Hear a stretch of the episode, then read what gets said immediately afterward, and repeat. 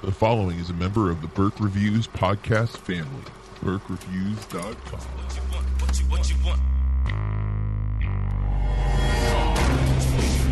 Top five. Movies!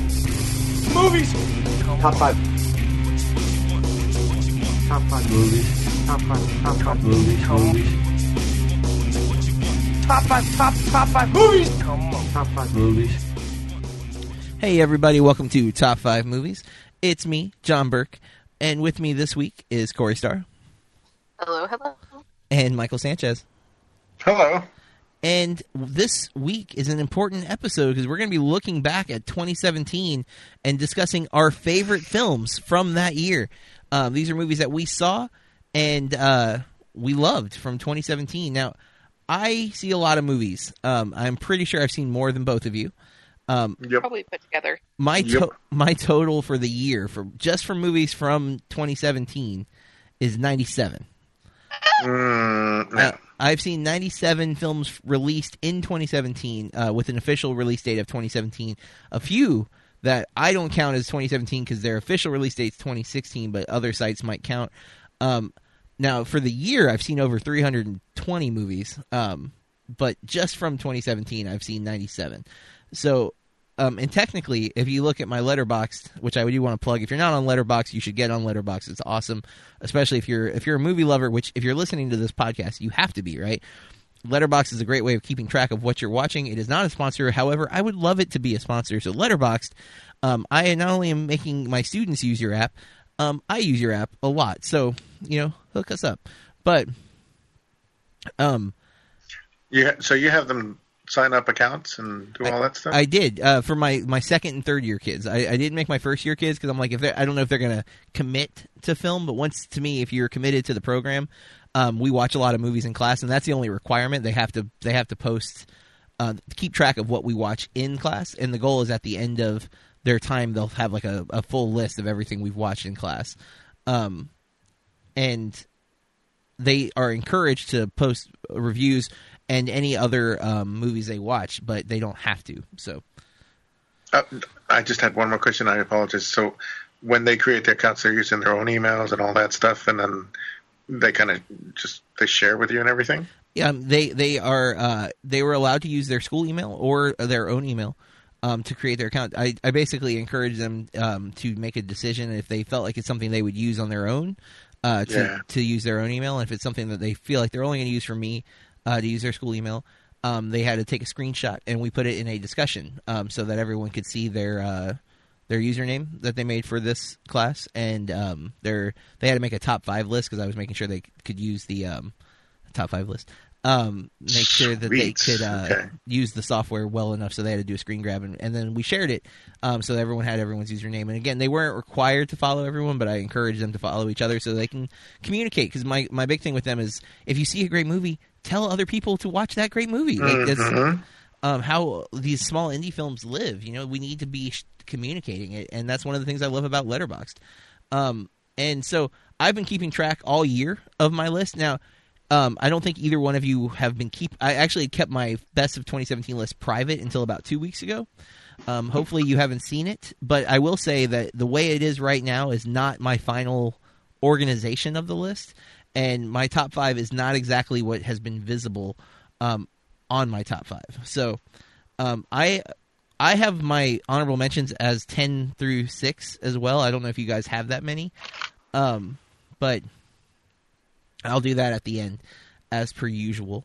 Um, I will say before we get into our list that I think 2017 has been a pretty great year for movies. I've seen some really awesome films this year, and it's very hard to, to decide which is my favorite and which is number two, number three, number four, number five. Like it, this was really tough.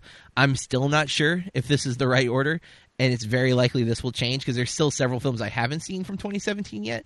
Um, the Phantom Thread, The Post, which I think will end up being my favorite film of the year, um, as I'm a journalist, and it's by Spielberg and Tom Hanks and Meryl Streep. Like it, it's it's a movie pretty much made for me. I'm pretty sure I'm going to love it. Um, and I haven't seen uh, All the Money in the World, the new Ridley Scott film with Christopher Plummer, uh, Mark Wahlberg, and Michelle Williams, which I hear is excellent. So those are three big movies that are missing from my viewing history that could potentially be in my top five. But who knows? Um, wow, you guys are real quiet. So I'm excited to talk about these. Uh, you guys seem a little less so, but Well, I mean, we just I don't have the volume of films watched, but I'm happy with my list. I, I could narrow it down. Hey, when you only have like ten, it's easier to narrow it Fair down. enough. Fair enough. uh, Corey, you've seen more than ten. Like I, I would say you've seen at least. I would say you've been to the theater at least once every two weeks this year, so somewhere between twenty-five and thirty. on average. Yeah. Yeah.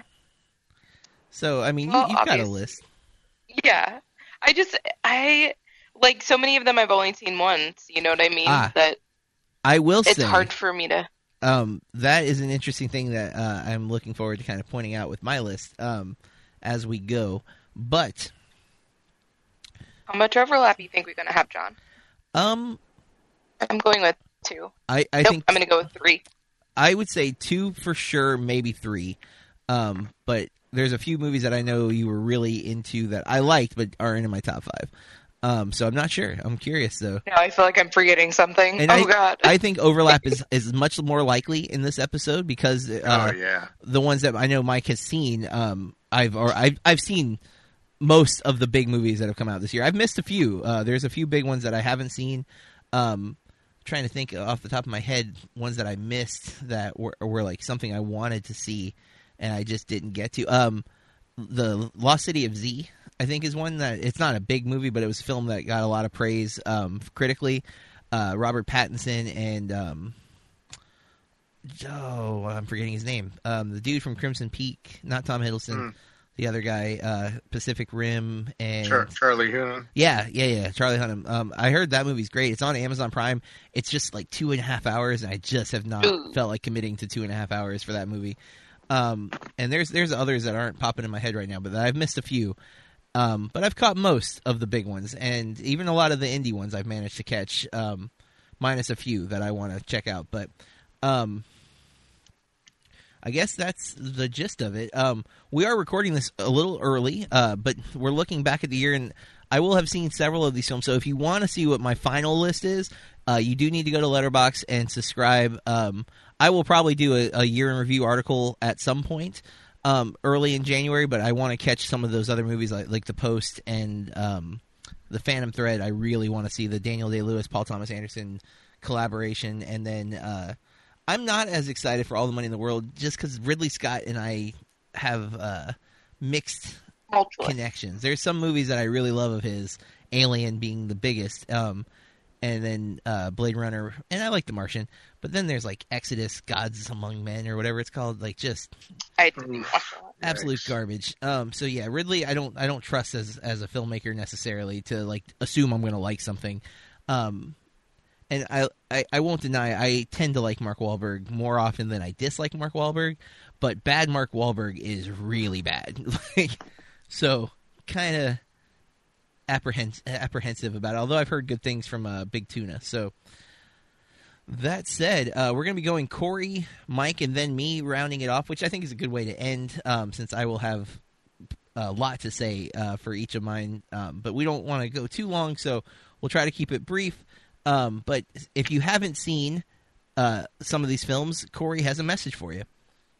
That's right. Spoiler warning. We're probably going to talk about these movies in great detail. If you don't want to hear that, you can go check out our list first at BurkeReviews.com and then come back and give us a listen when you're ready. And uh, for Mike's list, uh, Corey and I usually take a wager. I'm going to go first this time, Corey, because you went first on the last episode. I am going to go big and say I've seen all five of Mike's movies. Um, I feel like the feel odds like are in my favor. yeah, like Hmm. That's fair. now, there's a, of course there is a chance that he's pulled some random movie I've never heard of from 2017, um, and or like something that was on like I hope you didn't cheat and use like TV movies or something, but. Uh, Oh man. but no, uh, there and I've missed some. There's some documentaries that I really want to see that I've missed this year, including the one on Spielberg that is on HBO. I, s- did you- I, I just caught some of that the, uh, I- today, the other day. I just wow. I need to watch Oh. it. Um, I, there's several docs that I'm I'm I'm missing on. I watched way more docs last year than I have this year, and I still didn't watch that many last year. So I, I it's, that's an area um, I really want to devote more time to, and I just get lost in narratives. Must, must watch, and it even addresses the 1941 fias- fiasco. Oh wow! Um, so yeah, oh, it does. It, it, I came in just around the ET stuff, and they even have some footage of his direction of the kids. And there's one part with Drew Barrymore, and I know it's an emotional scene. It's like, just, mm, yeah, I, I, I couldn't love the film more, and now I still even love it more than what I did I. I saw your post about that. I need. I actually need to rewatch ET. It's been a few years. I mean, I I've seen it in the last fifteen, le- less than the last thirteen because I showed it to my daughter when she was younger. But I haven't watched it since she was probably four or five. Um, and it's it's time for a rewatch. Um, all right. Well, let's get into I'm going this. with three. Oh, you've seen three. Sorry, Corey. Oh my goodness, I I got so lost in my own uh, awesomeness, I completely forgot to hear you out. Uh, no, I'm. This is. Uh, I'm very proud of myself. Uh, I I put together. Uh, if I stopped watching movies for the rest of the year, in the last two years, I've watched over 700 movies, which is. uh, some some are rewatches though, and some are, some have been watched more than once this year. Um, in fact, because I wasn't doing my new movie a day thing, I rewatched a couple of movies this year that um, still count to my 300. So it's not 700 uh, different movies, but it's really close. It's it would be probably closer like 600 first time watches or one watch, and then uh, probably less than 100 I've rewatched this in the last two years. Um, and it was something I set out to do. This why I started Burke Reviews in the first place was to push myself to expand my taste and and uh, enjoy the art that I love so much all the more. And man, has it been exactly that? Um, it was something I was worried that I would get tired of watching so many movies. And there are days, there are days where I'm like, I probably shouldn't have watched this movie right now. I wasn't really in the mood. I was wanting to do something else.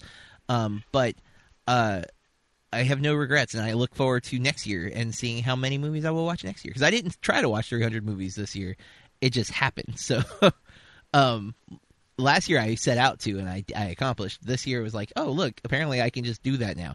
So, there you go. But um, I'm excited for this conversation. I want to hear what you guys uh, saw and what you really liked. So, Corey, start us off. What's your number five movie from 2017?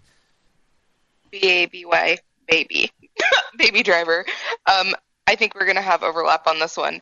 This was so much fun to see in the theaters, and I love the soundtrack and how it plays into the movie so much. Um, no secret, big Uh, fan of I'm- music. I'm gonna jump in as well because this is my number five pick Oh, as well. Uh, so I'm just gonna jump in. I don't want to that way. In the essence of expediting the whole process, uh, I'll let you continue because I do have some stuff in this. I really like the cast in this. I'm really sad about all that junk with Kevin Spacey. I kind of want to punch him in the face, but um, I just this was so much fun. Um, do you guys do you think we should just like should I just give my stuff now because it is on my list?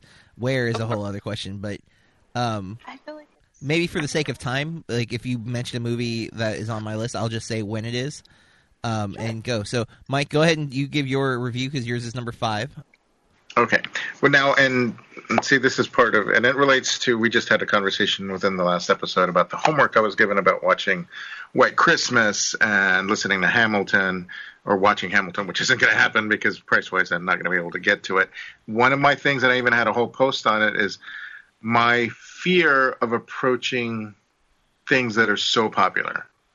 Oh, because and we've had this conversation where things are so hyped and i won't say this was overhyped. This was i should have known that i would have liked that i liked it. And and now i regret not seeing it in the theater. I, I finally Yeah. did get to it via on demand and i've probably watched it i want to say three or four times in the last three or four weeks dang. uh, because my daughter has picked up on it Yeah, she mentioned that to me actually.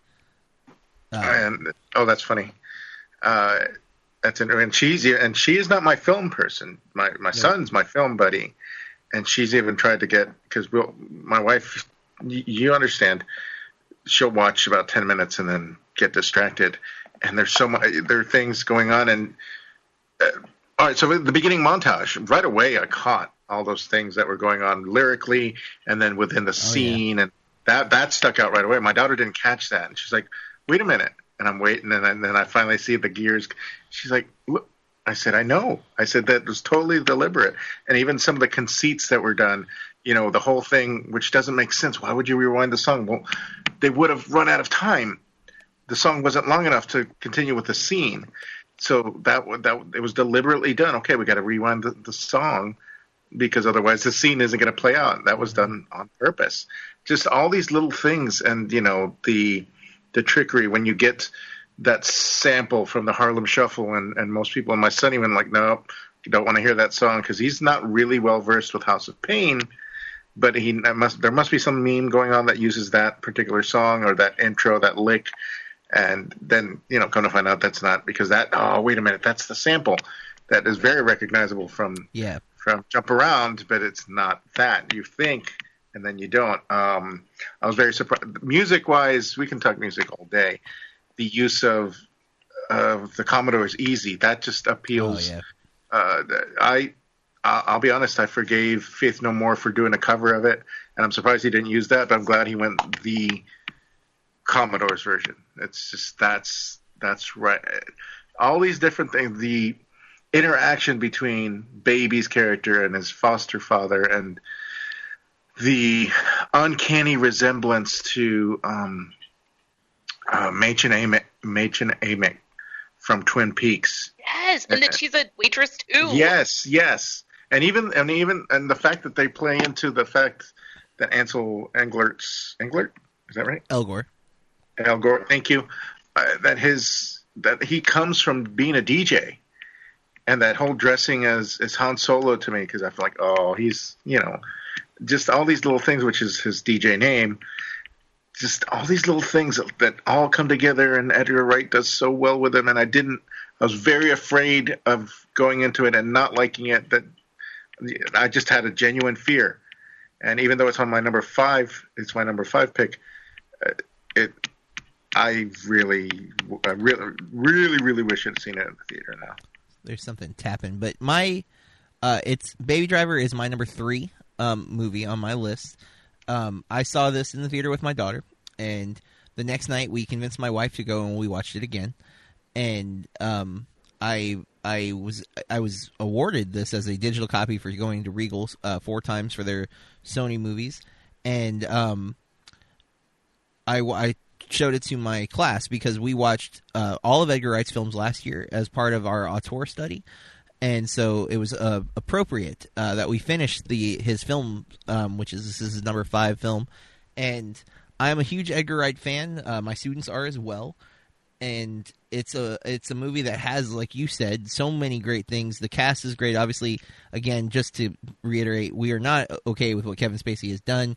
Um, the movie came out before those allegations were brought to light, and uh, it is obviously I'm sure Edgar Edgar regrets ha- having him on the movie now.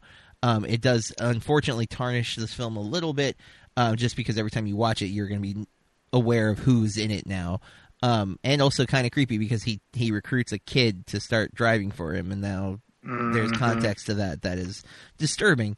But um, I, w- I was a little worried if the movie um, I've seen it three times. I love it still. It currently is listed as the number two of my all time favorite movies, um, which I don't think it's going to stay there. I still think it's an excellent film. It's a lot of fun. It's probably the best soundtrack of the year, and that's saying something because there's been some really great soundtracks this year. But um, it's so well crafted. I, I, it's definitely the best use of a soundtrack in a movie, um, possibly ever, because it's it's with, without it being an official musical. You know, where the the characters aren't singing it, but the music is so ingrained in the world, and it is uh, diegetic, not non-diegetic, meaning it is the the music is in the the film. The characters are hearing what we're hearing, and that's not normal um, for a non-musical film. So it, it's uh, it's a masterpiece in so many ways. It's a fairy tale. Um, I, I like to quote Del Toro on that. Um, he points out a lot of the uh, the very traditional fable or fairy tale type elements that exist. Um, that said, uh, Edgar's been called out on not being great at writing female characters.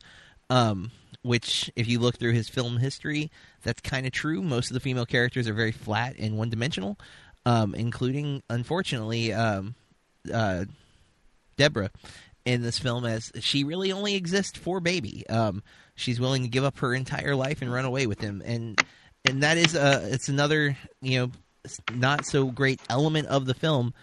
Yet it's still so much fun, um, and it's not to say uh, that Deborah's not an interesting character, but she definitely um, only exists uh, as something for baby to be motivated to or driven to to protect and help and whatever. So, um, that said, it's still my number three. It, it's got so many awesome elements, and the opening six minutes alone sell this movie. It is so intense and so exciting. Um, and so fun. The song that uh, Baby has picked, uh, Bell Bottoms, I'd never heard before, but I have listened to countless times since. Um, I, I've loved that song now.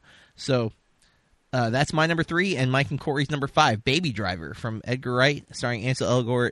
Um, and uh, I want to say, I always mess up her. It's Lily Collins, or is that the wrong one? That's it. Where is she? There she is. Lily James. I always say the wrong ones. Lily James, um, who was Cinderella, and uh, she was also um, in Pride and Prejudice and Zombies. Oh wow! Yeah, she's. I like her quite a bit. Um, now, I just went, but I have to go again because I haven't given my number five. Um, uh, I should note I saw Baby Driver. I did three times. Um, this next movie I've also saw three times, but I saw it three times in the theater, which is one over Baby Driver. But my number five um, of 2017 is Spider-Man: Homecoming. Um, I am a comic book nerd. Um, I have, I to be fair, just and to give credit where credit's due, I have not read a comic book now for probably four years. Um, I got just wrapped up with other stuff. I started my master's and I started Burke reviews, and reading is just not something I often have time for right now. So. Um, I am out, but I was a comic book reader when I was a kid. I was a comic book reader in my late twenties, early thirties, and um, Spider Man and Batman have always been two of my favorites. Um, Batman number one, Spider Man a close second, and sometimes third or fourth, depending on uh, what time, what's happening in the Spider Man books. But um, I have not been a long term fan of any of the Spider Man movies. I liked all of them except for three, um, and mainly Amazing Spider Man two. I didn't love, but I always find some joy in it because I love the Sp- I love Peter Parker and Spider Man. Um, Homecoming, I, I loved on each viewing. Um, the third time I went kind of reluctantly, and it was my friend had never seen it and asked me um, to go with him, and I was like, "All right, fine, no big deal." And I still loved it, and I was really shocked at that. That it was something I could watch three times in fairly close proximity and get the same enjoyment out of each time. And it's mainly uh, because of two big things for Spider-Man: Homecoming. Uh, three. One is it's playing on a genre that I happen to love, which is the teen genre films. Um, those always uh, they hit now they hit more of a nostalgia feel for me, like what it used to be like as a kid. Um, but I've been a fan of them since I was in high school, and they just always seem to hold a special place with me. I love Juno, Scott Pilgrim versus the World is essentially a teen uh, teen drama, um, teen comic drama, and Spider Man does that very well, and it pays homage to a lot of John Hughes elements, and so it makes the movie that much better. But then you have Tom Holland as an amazing Peter Parker and a great Spider Man, and an even better, uh, at least a very interesting villain with Michael Keaton as Adrian Toomes, um, aka the Vulture. Uh, not that they do everything perfect, like the fight sequence at the end of the movie, questionable, but the character interactions with these two guys, especially the scene where uh, you find out that Toomes is Peter's date uh, father, and that interaction is so tense and so awesome um, that every time I saw it, I I was just so into that movie. Um, so it, it had dropped down. If you like, you look at my Letterboxd before this podcast, it's sitting at like number eighteen. But when I was really scrutinizing the list and really thinking like, what what do I see long term? Um, I see this movie being one that I go back to time and time again. It's one of my favorite. It's in the Marvel Cinematic Universe, and it's in my top four for the Marvel films um, out of all like 16 or 17 that exist. Uh, I think it's number three, if I remember correctly. Um, I think behind Iron Man, which is there more or less because it it is the pillar of the rest of the Marvel universe. Everything's built on Iron Man's back, so I think I keep it there more for that reason. And I think Guardians uh, is my number two, um, and then Spider Man Homecoming. And I'm it might mix up because Homecoming has uh, just if they don't screw it up with the next one, has the potential to be one of the best sets of uh, comic book films I think that have been made, um, at least in the Marvel Cinematic Universe. So that's my number five. I have it on my honorable mentions. So. Ah, okay.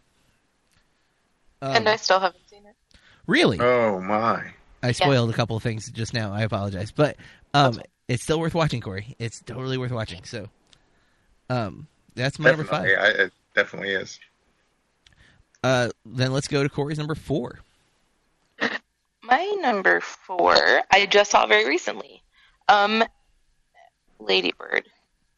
Oh, I really um don't know how to put my love for this movie into words, but it deserves all the praise that it has received. I loved the story. I loved the characters. I loved the cast. The humor hit me so hard. I love when they're eating, and please don't anyone send me hate mail. I don't know what they're called, but the little wafers, yeah, the communion, the communion wafers. that's right. when they're like laying on the floor, like kidding around, and they're like eating them. She and her best friend, and then somebody walks in. You're not supposed to eat those, and I think she says they're not blessed or They're, something. they're not consecrated. Yeah. They're not okay. Perfect. I just died so much. I thought they did that. Greta Gerwig and Saoirse Ronan did such a good job with making her such a believable teenager. Um, ah, I just don't. I she might be one of my heroes, Lady Bird. That is. Mhm. Um, I just loved it so much, and I love that everyone kept telling her how much she obviously loves Sacramento when she's pretty much screaming from the rooftops that she hates Sacramento and can't wait to leave. Mhm. Um, I just I love it so much. I um this is on my list. It is number two. Um, this is my number two film. Uh, so you're making my my job later be very easy, where I'm just going to reference what my number two is. But um, I saw Ladybird twice in the theater. I got to go to a screening, and then I went again with my daughter and my wife. Um, I would have seen it more, but my daughter and my wife were dragging their feet to go see it, and it was driving me nuts. Um, I got a lot of people to go see this. I've been pushing for this movie. Um, I, I one, I am a huge Greta Gerwig fan at this point. Um, I like her as an actress. I think she has such a future as a writer director. Um, I've mentioned on the podcast, I think already, um, that she trained with Noah Baumbach as uh, with directing and writing. He trained with Wes Anderson. It's very interesting to me as I love Wes Anderson and so far love Greta Gerwig as a writer director.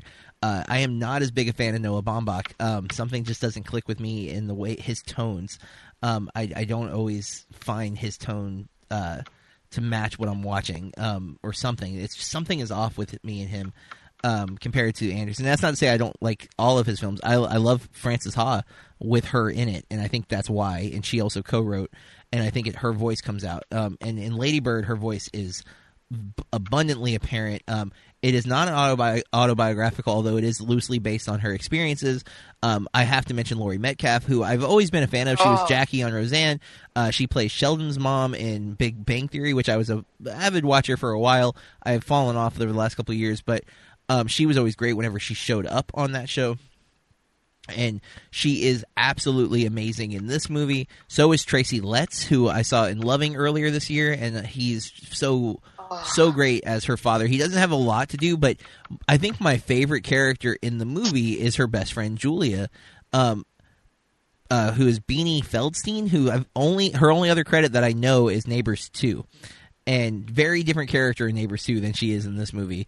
Um, but I love her in every scene that she gets in Lady Bird. She just has she does so much with so little. Um, you know, her facial expressions, her reactions. Um, eh, she's just fantastic. And my probably my, one of my favorite scenes in the movie is when Lady Bird kind of starts to redeem herself because she she betrayed her friend. She stopped talking to Julia for a while, but um, when it's time for prom and things aren't going the way she wants, and she she wants to go with her best friend.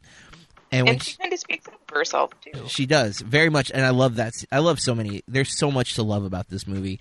Um, and saying that Julia is my favorite character is definitely a big risk because I love Lady Bird and I also love the mother. Even though um, a coworker, I got, um, I have a mother daughter. Uh, I teach the daughter, and the mother is a coworker. And I've had the daughter for all four years of her high school career, and she'll be graduating and leaving me this year, which makes me very sad, um, but also excited because she is pursuing journalism. Um, and graphic design more of, uh, appropriately, um, and she is my yearbook editor. But um, I, when I saw this movie, I immediately thought of them and the the mother took offense when she saw this because she thought uh, Laurie Metcalf's character was awful, not a bad character, but like an awful person. Um, and I was like, "What? You're you're not getting what I'm saying. I'm not saying you are that mother. I'm talking about the interactions. Um, and and like, uh, and I don't think she's an awful mother. I think she I she's she's very blunt, right? She like most of the time they time both are. Yes, but you generally, I think the expectation is that a parent won't tell a kid they're not good enough um, to do something, or like you're not gonna, you know. And I don't know if that's true. I am. I'm a little more blunt than I think most are with stuff. Like I never want to hurt Taylor's feelings or anything, but I also don't want to, um, you know. Like I, I want her to have realistic expectations about certain things, like not not crushing of dreams, mind you, but just like this is how it is. And are you really going to sit here and say you're going to do this thing? Like if if Taylor was right now going to tell me she's going to be um, a musician, I'm going to like you haven't actually tried to learn how to play an instrument yet. You're you're 13. It, it's a lot of work now. Like you can still do it, but are you for real about it? Because you've not tried for 13 years. You've had no interest in playing an instrument. This has not happened, mind you. I haven't said this, but that's essentially what Metcalf's character does to Lady Bird multiple times, and I think that's where the mean uh, uh, interpretation came from. But I, I don't want to. I could go hours for this movie because I really do love it, and that's why it's my number two. This is definitely one that will be a, a, a rewatch for me later as well. Um, I will own this movie without any hesitation. Um, and if you missed it, you definitely need to see it um, as soon as you can. And Mike, you're on that list of people who missed this. I know, I know. I, I wanted to see it. I just didn't. Uh, mm, I wanted, I wanted to have been on my top five. Yeah, and I was pleasantly surprised that our theater got it. Um, I was excessively disappointed that when I took my wife and daughter to see it at our local theater, that we were the only three people in the theater on a Sunday afternoon at like I think we went to the four o'clock show, um, and that kind of broke my heart a little because it, it's a movie that deserves that- to have a huge crowd. Was that the week before uh, midterms? No, that was uh, a couple weeks Oh, before. okay, so I- it was I the week before Star Wars came out. Um, but Mm. yeah, un- and you know, unfortunately, um, that's the type of movie that doesn't get a lot of promotion. It did get a lot of um, hype because of its Rotten Tomato score, um, which for a while it had the record for being the highest rated. um, sorry, the highest amount of reviews for a hundred percent movie on Rotten Tomatoes. It had over 180 reviews at one point at hundred percent, and finally, one critic who admitted to giving it a rotten review solely to be that contrarian because his actual review says he likes the movie, he gives it a B, but then said it was rotten, even though he gave it a B. So it doesn't have 100% anymore, but it's a technicality. And it, even if it doesn't, Rotten Tomato is not the reason you should watch a movie. Um, this movie is definitely worth a chance. It doesn't mean you're going to like it just because it had a high score on Rotten Tomatoes, but there's a good chance if you're a person who had any kind of conflict with your parents ever, um, this movie w- will connect with you in some level. And it, it's Saoirse Ronan is again amazing, um, and Gerwig's direction is fantastic. So we'll end it there. Mike, what is your number four? My number four, we got to see together at a screening The Disaster Artist. Nice. I I don't think I'd laughed so much in a long time, and I was worried because we also had gone to see the RiffTrax version, which is really the only way to watch The the, original version of the room. And I I, I, I think I someone on my Facebook stream uh, feed had Tommy Wiseau's page, and there was a greeting, a holiday greeting from him. I'm like, wait a minute, and I'm like, how have I not followed this page? Just everything worked, and it was just. It's got it's got to be really for me to laugh the way I did. I think, and and I think part of it too is because I knew going in the back end stuff, and we had been exposed to the room. We'd had to suffer through that, and just seeing uh, another part of it and how it was. It's just just overall so well done. And James Franco, I mean, totally surprised. Yeah, directing and starring in it. Um, it did not Yeah. make my top five. It's in my top. I think it's in my top twenty-five. Um, but I, I've seen a lot of movies. Um, I really did enjoy it though, and that no way should that discredit it um at all. That it's that it's not in my top five. Uh, I actually really liked um Dave Franco in this movie a lot. Yes, yes, he was also. um, and Seth Rogen, who doesn't have a major role, but uh, he he's kind of playing a straight man for a change. Um, and I like that. Uh, I really like that a lot, actually. Like, because he was he was a little angry and and aggressive, not something we usually get to see Seth Rogen do, and I, I thought it worked really really well.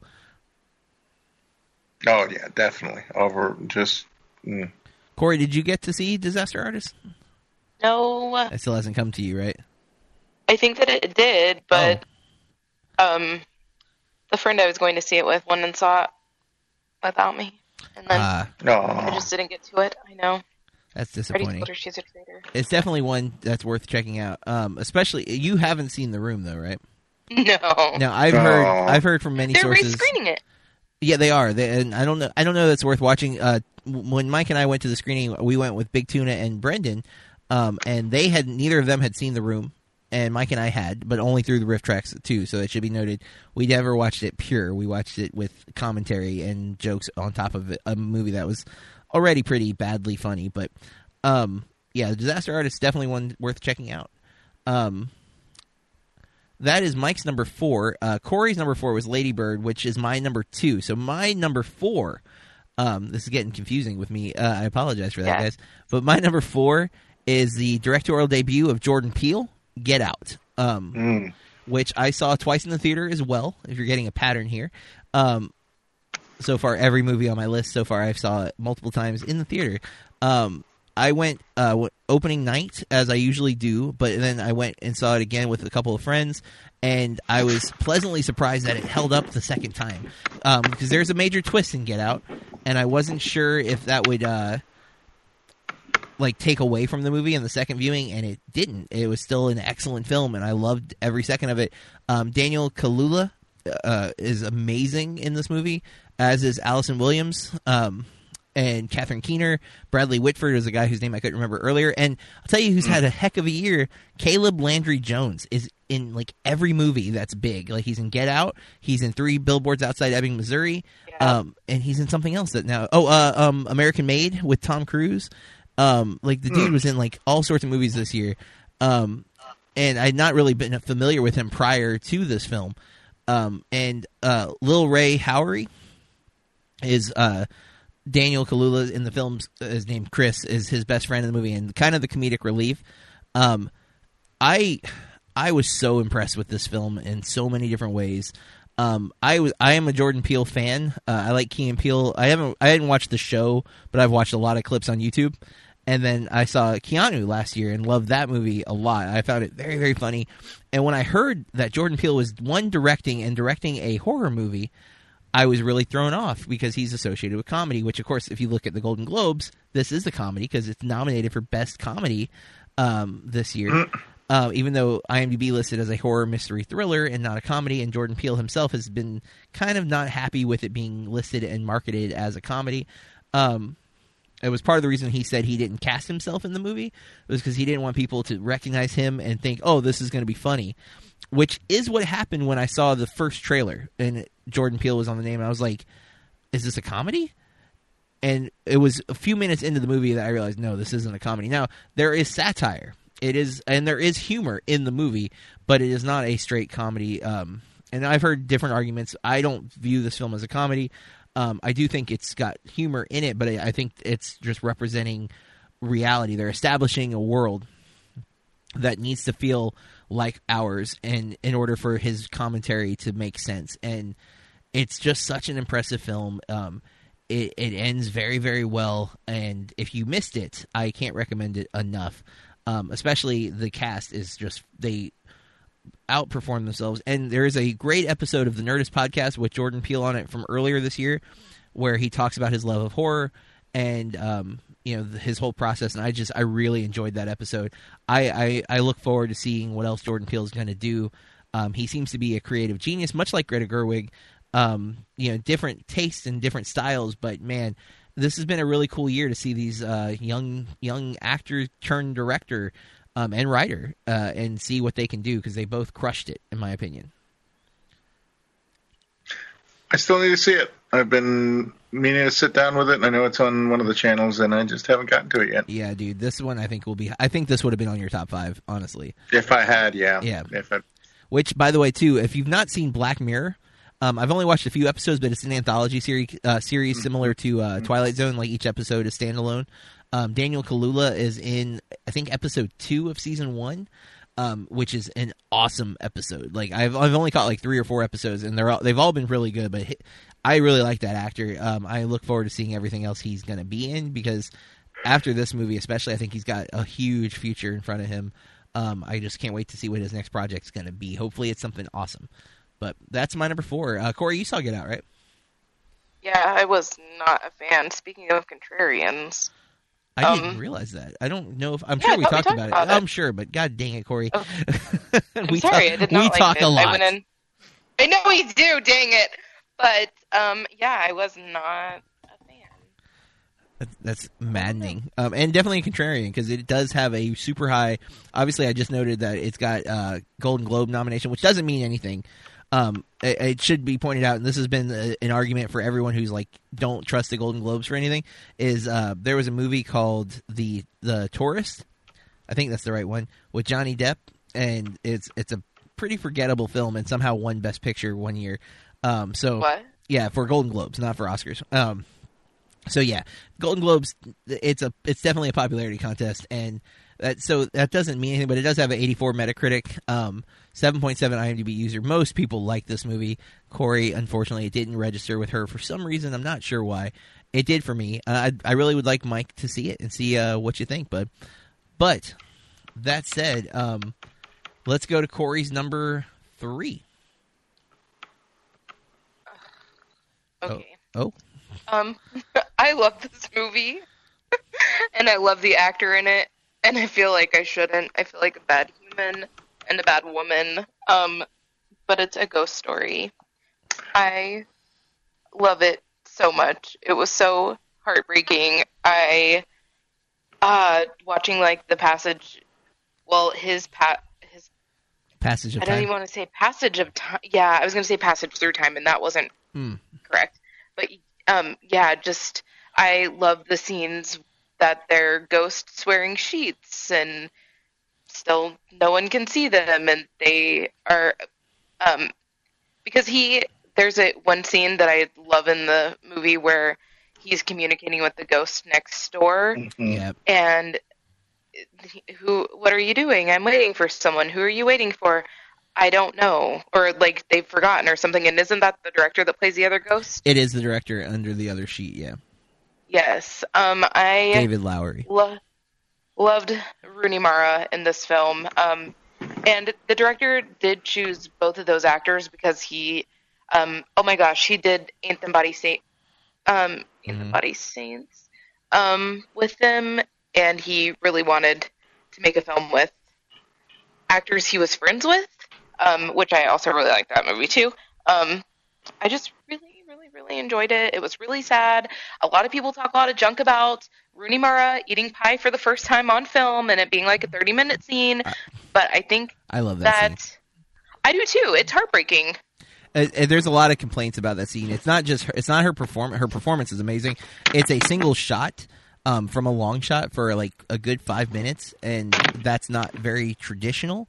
Um, but that's one of the things I love about this film. It's also shot at an interesting aspect ratio, um, where it, it kind of looks like an Instagram photo almost. Like it's uh, curved edges, much more old school uh, feel, and it adds to the tone of the movie.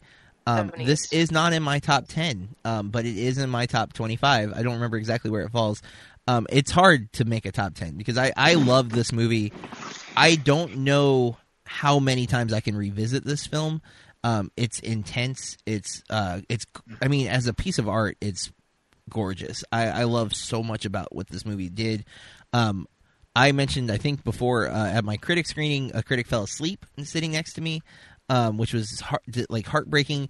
And I listened to critic after critic because we when you do a critic screening, we have to give a little like micro review on our way out um, that they could potentially use on like marketing or posters or whatnot. Um, I guess it's kind of our payment for the ticket or whatever.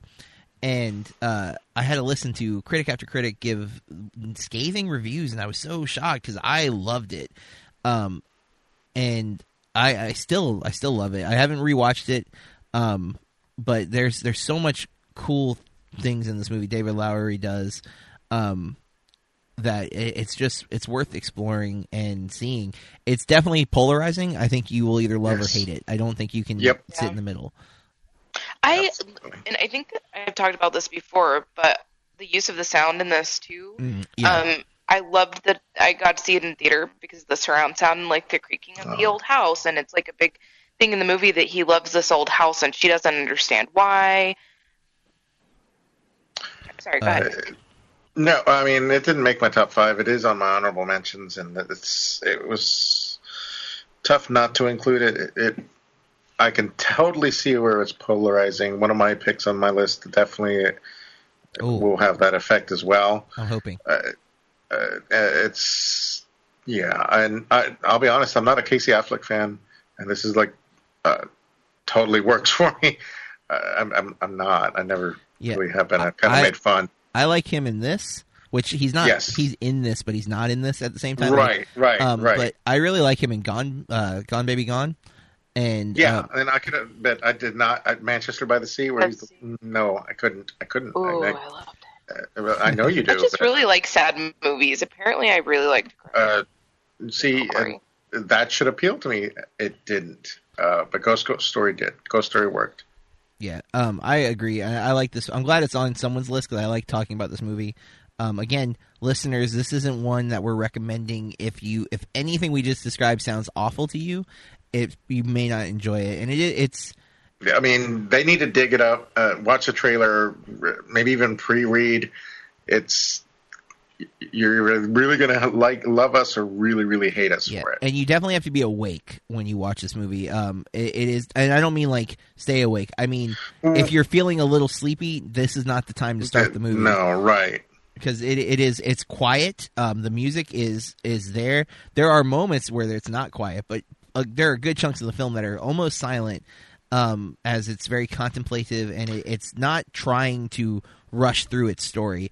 Um, it's not long, but it, I could see someone thinking it is long um, because there's there's moments where it's a character just doing something almost nothing. So, um, but I, I found it very very compelling and interesting, and uh, like I said, um, it's it's it makes you it makes you think a lot. Um, it definitely made me think. Uh, it's just about like mortality and, and existence in general. So, um, all right, that is uh, Corey's number three, right?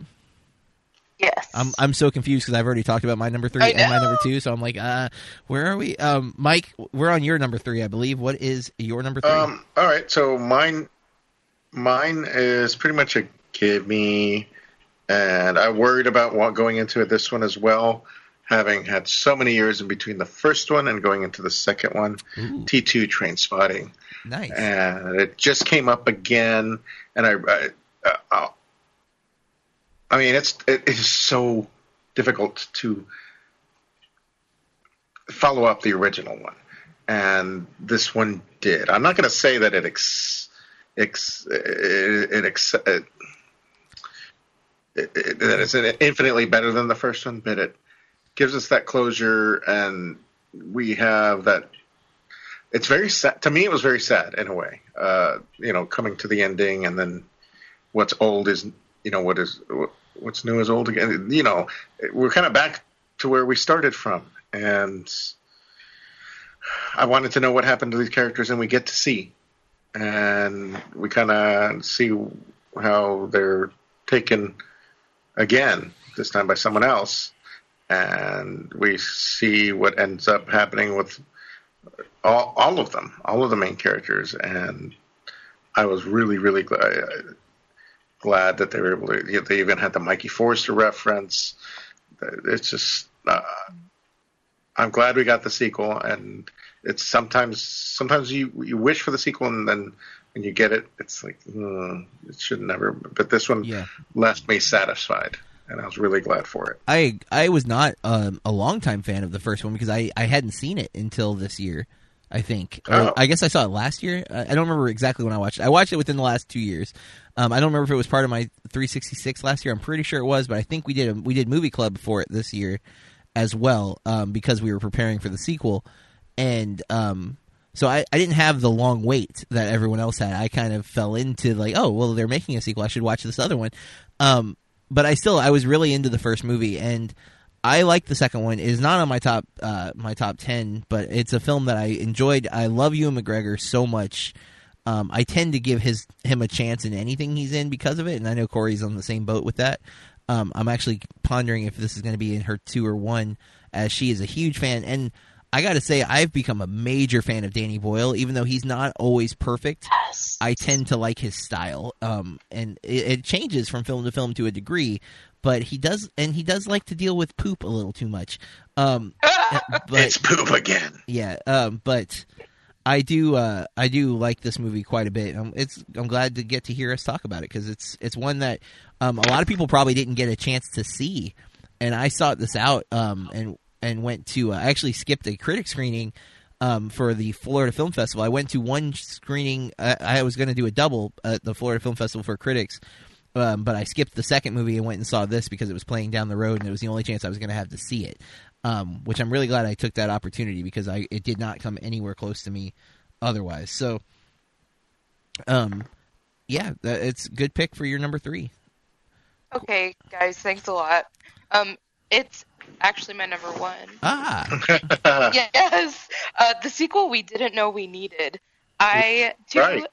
am a big fan of Danny Boyle. I was so afraid that this was just going to not be good, but it was so great. And it's hard for me to choose my favorite soundtrack this year, but I think Oh. that it's the soundtrack. Mm. Mm, I you're wrong, but it's okay. No, no, no. no, no, no. It's my favorite one. And so far, it's only been released as an import on vinyl. So I'm going to probably have to order it that way. But I just love it so much. Uh, it was so good. I wanted to see it a second time in theaters, but it didn't. I didn't get the opportunity to. But But she did buy it it- the day it came out on Um, Blu-ray. So, Mm. and she got a special edition steelbook somehow. I don't know how. Yeah. I did. I did. Import Actually- also. Actually, I'm surprised it wasn't a special edition spoon book, like a bent spoon. And Ah! Oh no! I feel like this one though might be easier to watch Yes. again. It is definitely easier to watch than the first one, um, because there's first still one like a little bit of hope in. Yeah, yeah, yeah. There's a lot more hope in the second one. The first one, there are like three scenes that make it a real hard movie to sit through multiple viewings, and particularly the baby scene. But um, even yeah, uh, yeah. his withdrawal sequence is tough, and him going through the toilet, which is beautiful after the fact. But like the him starting, like oh, that whole scene makes me so nauseous. Um, but uh, this movie, I think there's less. I don't. I can't even remember a scene that I didn't. Like there's stuff that makes you a little uncomfortable, but nothing like the first movie where like I was like, oh my god. Um, but there are still some of those amazing visual elements that Danny Boyle brings to the table in the second film. Um, some of them are in the trailer, unfortunately, but uh, they're, they're, he does he has a really cool visual style that he brings to the, this film. So, um, so that's Corey's number one. Mike's number three. My number three is Baby Driver, which I've already talked about. If you want to listen to what I said, you can rewind and and do that. Um, but we're gonna move into number two. Uh, so Corey, what is your number two um, of 2017? Okay, I think we're gonna have overlap on this one. Um, when I talk to people about movies, they should watch. This is the one I talk about. That's to movie lovers and casual watchers. This movie hit so many emotions with me. It's The Big Sick. I just loved it so much. Um, one of my favorite scenes of the year we talked about in our episode with food. It just was so funny, but made me tear up at the same time. Um, again, with the cast, Kumail Non, I'm gonna mispronounce his last name. Nanjiani. Nanjiani. Yes. Um, I uh, I've only really seen him in Silicon Valley, and he's so funny in that with Martin Starr. So it was I enjoyed seeing this Well, him in this. now which- Corey, for you to make this assumption that we have overlap would mean you think this is my number one movie of the year. Oh, I'm right. You are right. It is my number one movie Yes! of the year. Um, I, I forgot that it was going to be your number one. that's the only thing left because I've already given three two. No, But I can't keep up with your um, stuff. I I watched this uh, back in July in the theater, um, and I loved it then. Um, I, I loved. Uh, I am a big Kumail fan, though. I have to like full, on Front Street. Not only am I a fan of Kumail, I am also a fan of his wife, Emily Gordon. They do they did a podcast called The Indoor Kids on the Nerdist Network where they talked about video games, and I listened to that for quite a bit. Um, I then uh, Kumail was the reason I gave the X Files a chance. Um, uh, he had a Oh. podcast called the X Files Files, and um, he went. Each episode of the podcast was one episode of X Files. So he would have an episode where he talked about episode number one, number two, and so on. So in order for me to listen to that podcast, because I wanted to listen to more Kumail stuff, I decided to start watching the X Files, and I got through uh, I think two seasons, and I just I ran. I think I started the movie challenge, and it was impossible to do both. Um, and I haven't gone back to it. No offense to the X Files, I liked it very much actually, but um, Kumail is on Silicon Valley. I'm a big fan of that. I've seen him in tons of other little parts. He shows up in movies and usually makes them better. Um, if you didn't see Mike and Dave need a wedding date, he is the highlight of that film, and he's only in like one scene, but he plays a masseuse with long hair and does the weirdest massages ever in history, and it's hilarious. But um, I love The Big Sick when I saw it, but making this list, I was concerned. I'd only seen it once. Would it hold up against some of these other movies that I saw multiple times? So I sat down and started watching it. I made it. I wanted my wife to watch it with me. She still hasn't watched it. Um, and I was 30 minutes in, and there's a scene where um, they have their first kind of fight where Emily's trying to leave the apartment, and he doesn't understand why Emily, played by Zoe Kazan, is trying to leave the apartment. And it reminded me of uh, early interaction with my my wife when we first started dating. And I'm like, hey, I really want you to watch this scene. And she's like, you know what? Just come can come out here and let's start it over. I'm like, okay, perfect. Let's watch it together. And uh, she was bugging me. And there's a scene in the movie where Kumail wants her to watch a movie, and he like is like watching her watch the movie. And that was me last night because I really want Kathy to watch this. Isn't it Night of the Living Dead that she's never seen? Uh, That is, there's two movies. That's the first movie they watched. The second time where he sits her down to watch a movie uh, is a Vincent Price film that I don't know what it's called. Um, D- Doctor something. I can't think of what it is. I've never seen that one. Um, but hey, Abominable Doctor Phibes. that's it. That's exactly what it is, Mike. Um, and uh, so I'm doing that to my wife. I'm like watching her, and she's on her phone, and I'm really like trying not to be rude, and like I want her to stop. Um, but as as the movie went on, I was enjoying every minute of it. Uh, in fact, more I think than I did the first time I saw it. Um, I'm watching her, and I noticed by about 40 minutes in, the phone went away, and she was watching the movie. Um, and that's when I know a movie's great um, for me. If my wife gets pulled into it where she's not doing anything else, because she's the type of person she'll put a movie on and then do like laundry, and she's over there and she's in another room, and I'm like, "Do you want me to pause it?" She's like, "No, I can hear it," and I'm losing my mind. Like, no, that's not how you watch a movie. You got to sit and watch the movie. But um, that's how she watches a movie. And this one, it pulled her in so much that she sat and watched it. And I could see, I think this will be one that she rewatches. Um, I love this movie. I, I don't think uh, the Golden Globes did not nominate it at all. Not a single nomination for anything. And that is a travesty because you have uh, amazing performances from everyone involved. Holly Hunter and Ray Romano are so good in this movie. Um, Zoe Kazan, who is Emily in the film, is great. Uh, director Michael Showalter, um, fantastic, does a fantastic job with this. And you might know him from, um, oh, what's the movie? Uh, totally just went blank on the movie that he's most famous for. But um, Emily and Kumail wrote the screenplay. It is autobiographical about their relationship, uh, which is why it hits so many emotional notes. Um, some of the stories that you see in the film, I'd heard them tell before, and so I, I definitely have. I, I not like they're not my personal friends or anything, but I've listened to them have conversations, and I'm familiar with them as people, and so seeing their story does feel like you know hearing your fr- like if like Mike, I know you and your wife, but I, I didn't know you for that long. Like I wasn't I didn't know you guys when you met. So like if you two wrote a screenplay about how you met and made a movie out of it, I would have a special connection with that movie, like knowing you now. And that's kind of how it feels. Obviously, you are a real friend, and Kumail is just a character or a person who I've listened to on a podcast. But nonetheless, um, I think there's a level of uh, connection with a podcaster that you don't get with like someone who just does a single interview. But when someone's just constantly talking about their life, you just start to know them as people, and that's how I feel with Kumail and Emily. So the movie um, clicked for me on that level too. I'm also a big fan of Kumail's stand up. And that's heavily on display here, and you get a lot of good stand-up moments. It's not too long, but each one I think brings something uh, to the the scene that's just great. Um, if you skipped Big Sick, it is available on Amazon Prime to stream uh, right now. Um, Prime is the studio that picked it up after um, I don't remember which film festival. I think it might have been.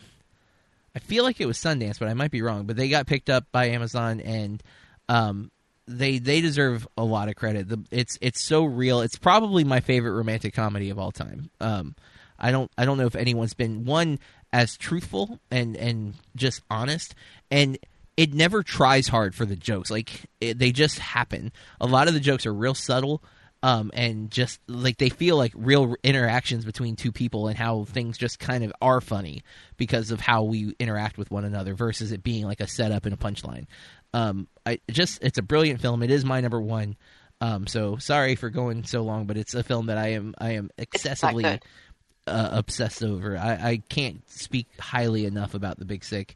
Um, I don't think it'll be for for everybody necessarily. Um, friend of the show, Brendan, went with me when we saw it, which is um, he liked it. I loved it, and I still love it. So that's my pick for number one. But we still need to hear Mike's number two and Mike's number one because we've somehow managed to get Corey and my number one and two out of the way. So, Mike, what's your well, number two? uh, before we before we go away from the Big Sick, because Oh, I haven't sorry. watched it. I, I I I do want to watch it. I, my my life is filled with a lot of good intentions, but we know what ends up happening with those. Uh, the tri- I it got to the point because I feel the oversaturation of Everybody Loves Raymond.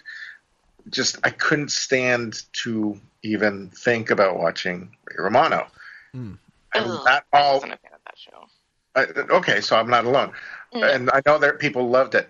However, seeing the trailer and seeing the inter- and, and, and the- there's something to be said, and it's the mark of an excellent film when you feel. And I'm not trying to compare it to the rom com I just posted about, but I, I had that posting, and I'm sitting there, and I'm like, can totally relate. Not because I've been in a situation where I, you know, I am the best man uh, to a friend of mine that I've loved for 10 years. That's not the point, but I could relate in that, you know, that, that unrequited love kind of thing. And this is a different story, but still, when you can get your audience to feel and to be involved that way, Mm-hmm. you've done it. When you can get them and hook them, because I have a problem with that too.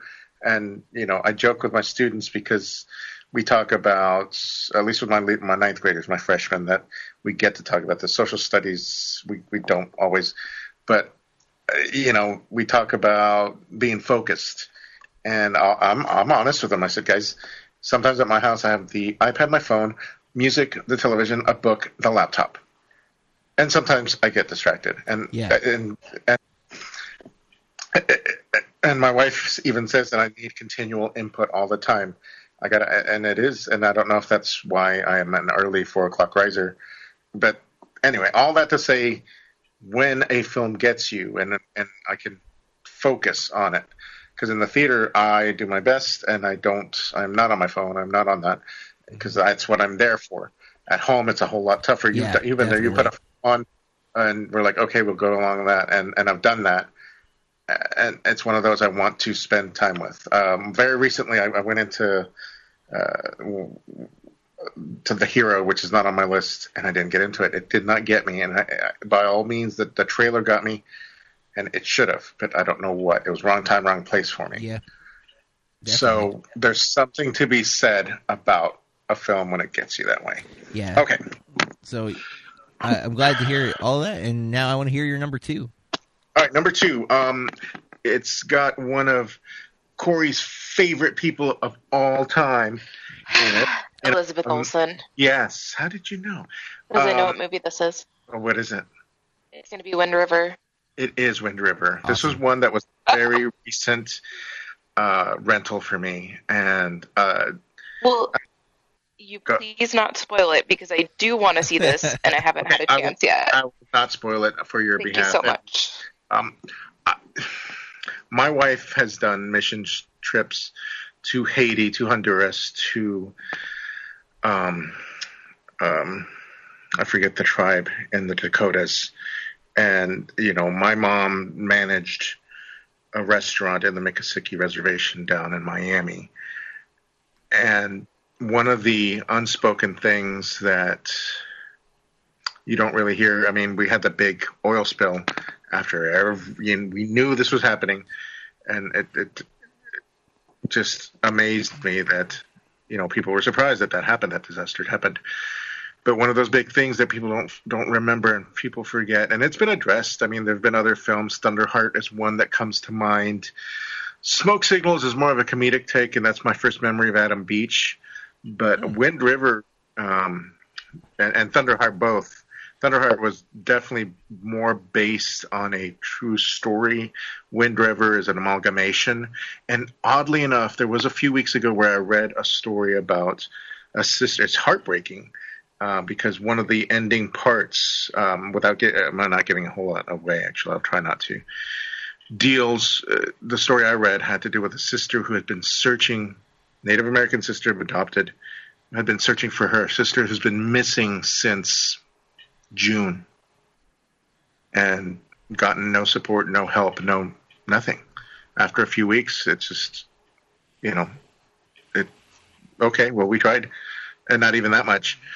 And the whole idea of Wind River has to do with murder on tribal land, uh, you know, a, a near reservation, and kind of goes from there. And you see a beginning part. It's you don't get answers. My wife, my wife and I watch. There is one scene that is, a couple of scenes that are really tough. Yeah. But there's one very, very, very difficult to watch scene. It's one that uh, would keep me from watching it with my kids. Yeah. Because overall, um, I, I it's, uh, you know, having having a daughter, having a mother, uh, or just any female, it just it's really hard to watch and even hard to t- talk about and just a lot of.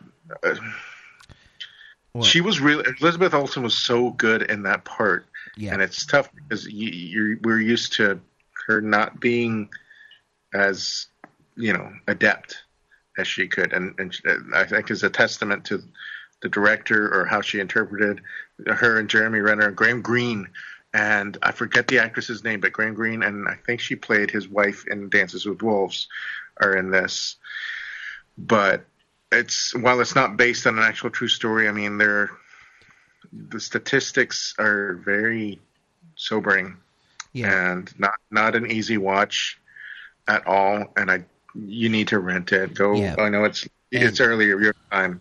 You need to go get it. I It's- just it really hit me hard. Should be noted that it is the directorial debut of Taylor Sheridan. Um, this is his third written film, though. He also wrote Hell and High Water from last year and Oh, which I need to Sicario, um, Sicario Oh, from the year right. before.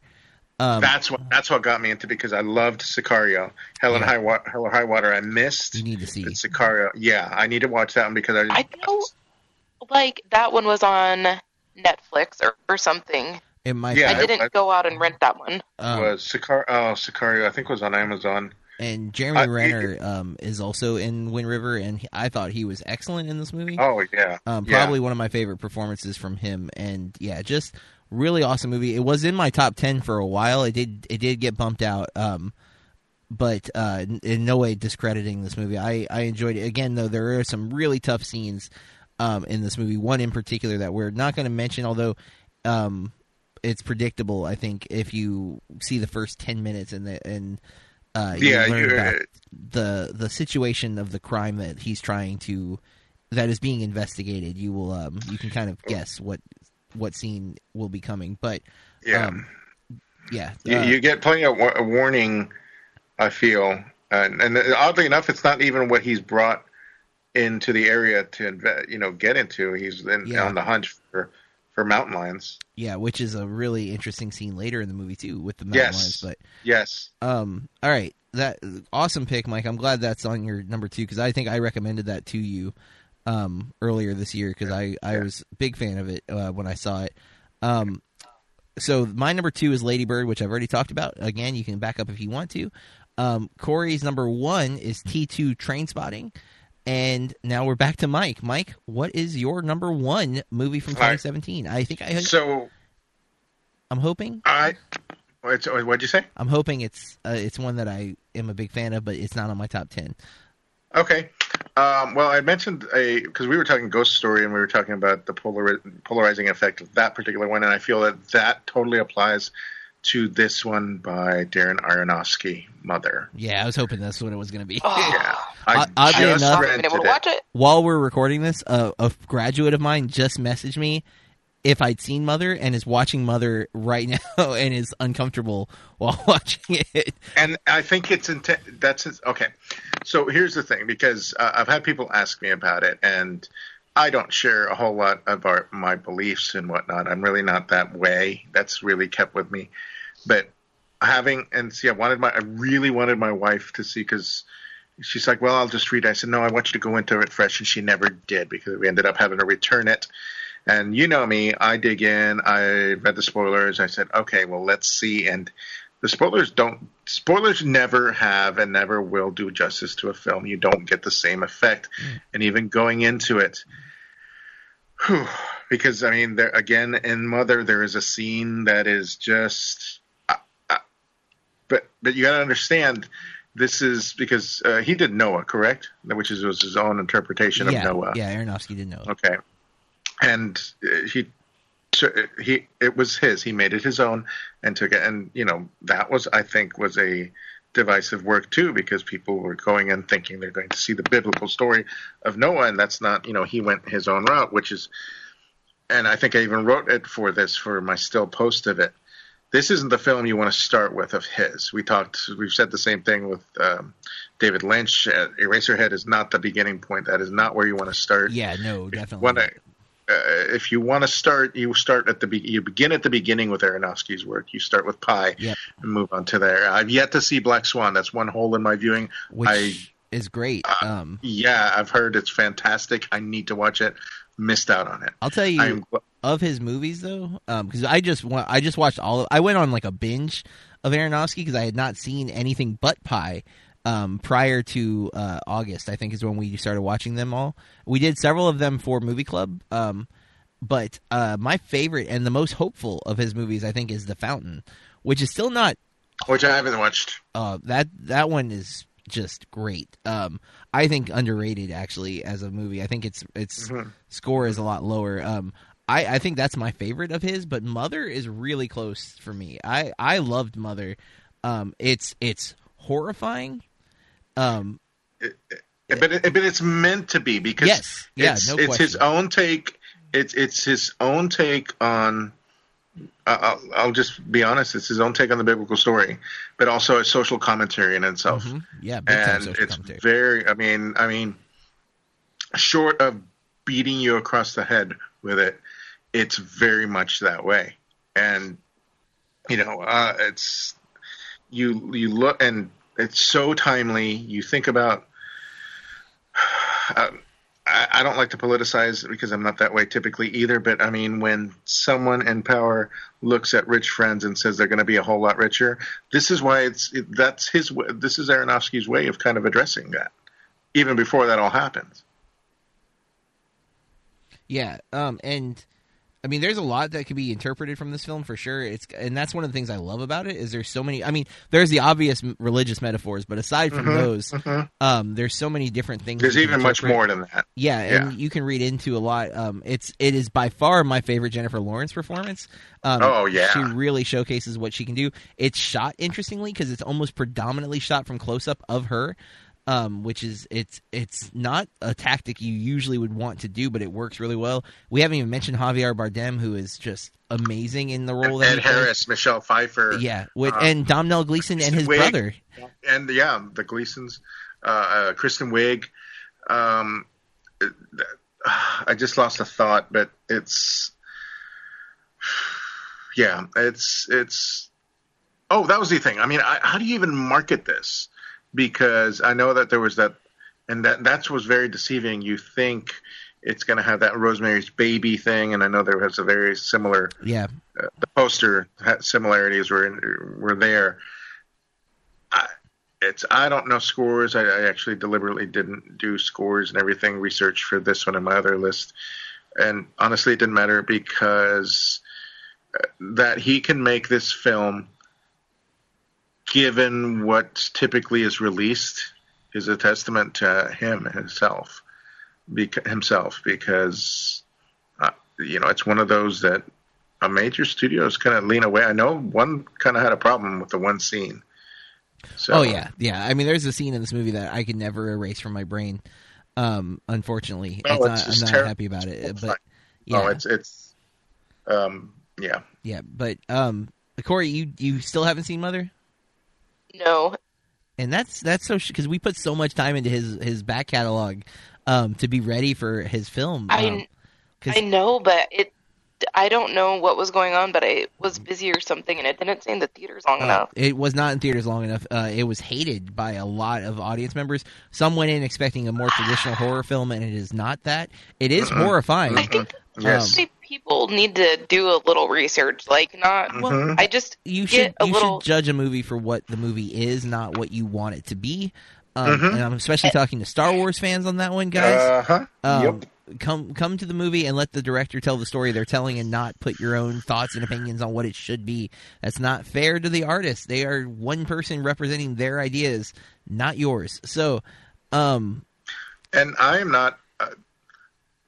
And I, I watch films. Sometimes I have to turn my brain off. There are some films that okay, that's just you know guilty pleasures. This is not one of them. And it's challenging and it's difficult to watch, and not everyone's going to like it. It's not for everyone, no, but yeah, that was one. uh, for reviewing purposes, that was one of the hardest things because I I put it as must see. I think because I love I, I don't love it like it wasn't a, it wasn't an enjoyable uh, kind of experience during the movie, but afterwards I was so moved by the the kind of the balls on Aronofsky to make a movie like Mhm, that mhm. and getting the pu- like the push that it got because it got a lot of commercials. Um, like it was pushed Oh, like a yeah. blockbuster, and it is It not was- a blockbuster no, Um, no, no. and uh, that made me love it even more. I think, and I but I put a disclaimer with my must see. I'm like, it, it's a must see, but most people shouldn't. Like, it is not for a, a general audience. This is meant for a, uh film lover. It's meant for someone who appreciates the craftsmanship of a film, not necessarily because this. I love a lot about it outside of that, but it's it's definitely the the story uh, alone will will push people away uh, for sure. Um, and, we could I could probably do a whole episode on Mother, um, and I've only seen it once, but there's just I've thought about it so much. Um, I think for a good two weeks, and I thought about it so much going into it because I studied Aronofsky um, pretty aggressively for the month before it came out, uh, prepping for this movie that I knew was going to be. And I'm glad I was right because I went in. The reason I watch all his movies is like I, I know this is going to be kind of a culmination of his tones and his attitudes and his styles because Noah was a blockbuster kind of. It didn't do blockbuster numbers, but as far as the production and stuff, it was a summer big type movie. And they marketed Mother like that, but Mother isn't that. Um, it's it's isolated, it's small, um, but man, does it go big at the same time. So, yeah, awesome pick, Mike. I'm glad that's your number one. I, I felt like you would love this movie because it does touch on so many of those kind of. Um, it rubs up against every uncomfortable, imaginable idea. I think that's out there. You know, um, and Oh, and I was uncomfortable, and I have a high tolerance for a lot. yeah, Uh, and I, I, but regardless of that, I still appreciated what it was and what Yeah. it is. Uh, I, I need to watch it again.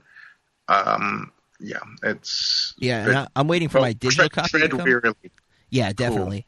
I get a digital copy for free um, through Regal because it was uh, Mother, Suburbicon, Daddy's Home 2. I don't know how that one ties in.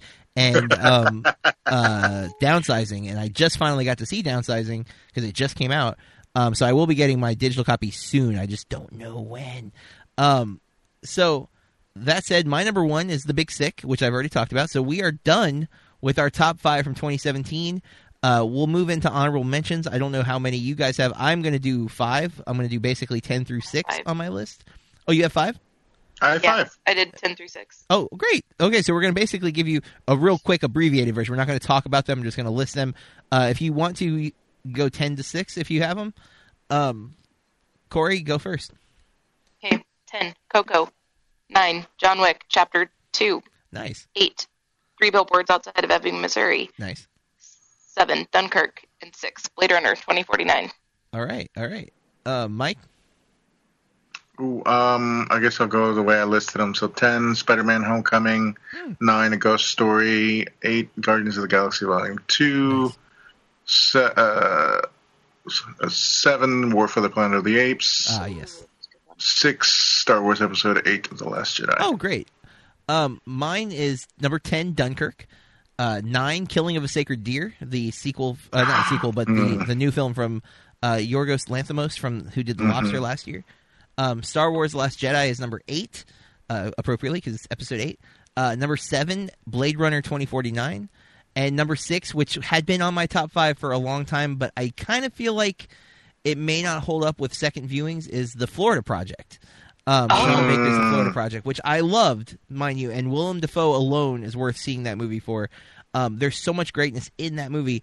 I just don't know if it will be as great in future viewings. Second time around. Yeah, um, and so that's what bumped it out. Um, every movie on my list I've seen at least twice, um, and I loved each viewing of those movies. And I, I, I think The Big Sick is one I'm going to rewatch um, all the time. Uh, I don't, I, I don't rewatch movies as much as I used to, as I've been trying to expand my viewing library versus uh, keeping it narrow and only into the movies that I really like.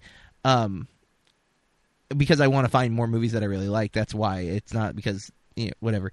But um, I can see just like if I'm having a rough day, The Big Sick's a movie that Yeah. will make me feel better. I was gonna say a new comfort film.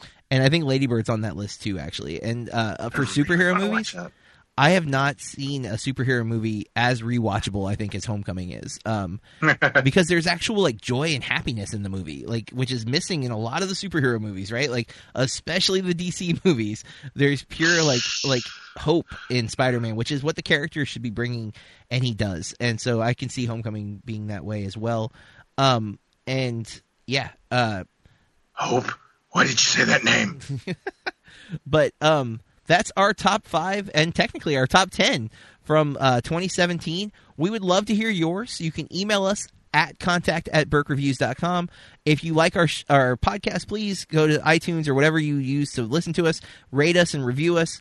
Um, if you really want to help us out you can support us on patreon. You can go to BurkeReviews.com click on support and find our patreon uh, information there um, any amount of money that you can do a month would be very helpful to, to paying the uh, the server cost and the cost for seeing movies. Um, you can follow us on the social medias. I'm at Burke Reviews. Corey At Corey R Star, two R's on the end. and Mike. At Server Monkey. And this is our first ending of an e- uh, marathon of recording. We've done two episodes tonight, which we've never done before. Um, I'm okay. I think you guys are okay. Uh, we'll be back in 2018 with some new episodes. So uh, hopefully you have a great New Year's Eve. And um, Thank you. But guys, I'll talk to you uh, in a couple weeks. All right. Bye. Bye. everybody. Bye. Peace. Bye.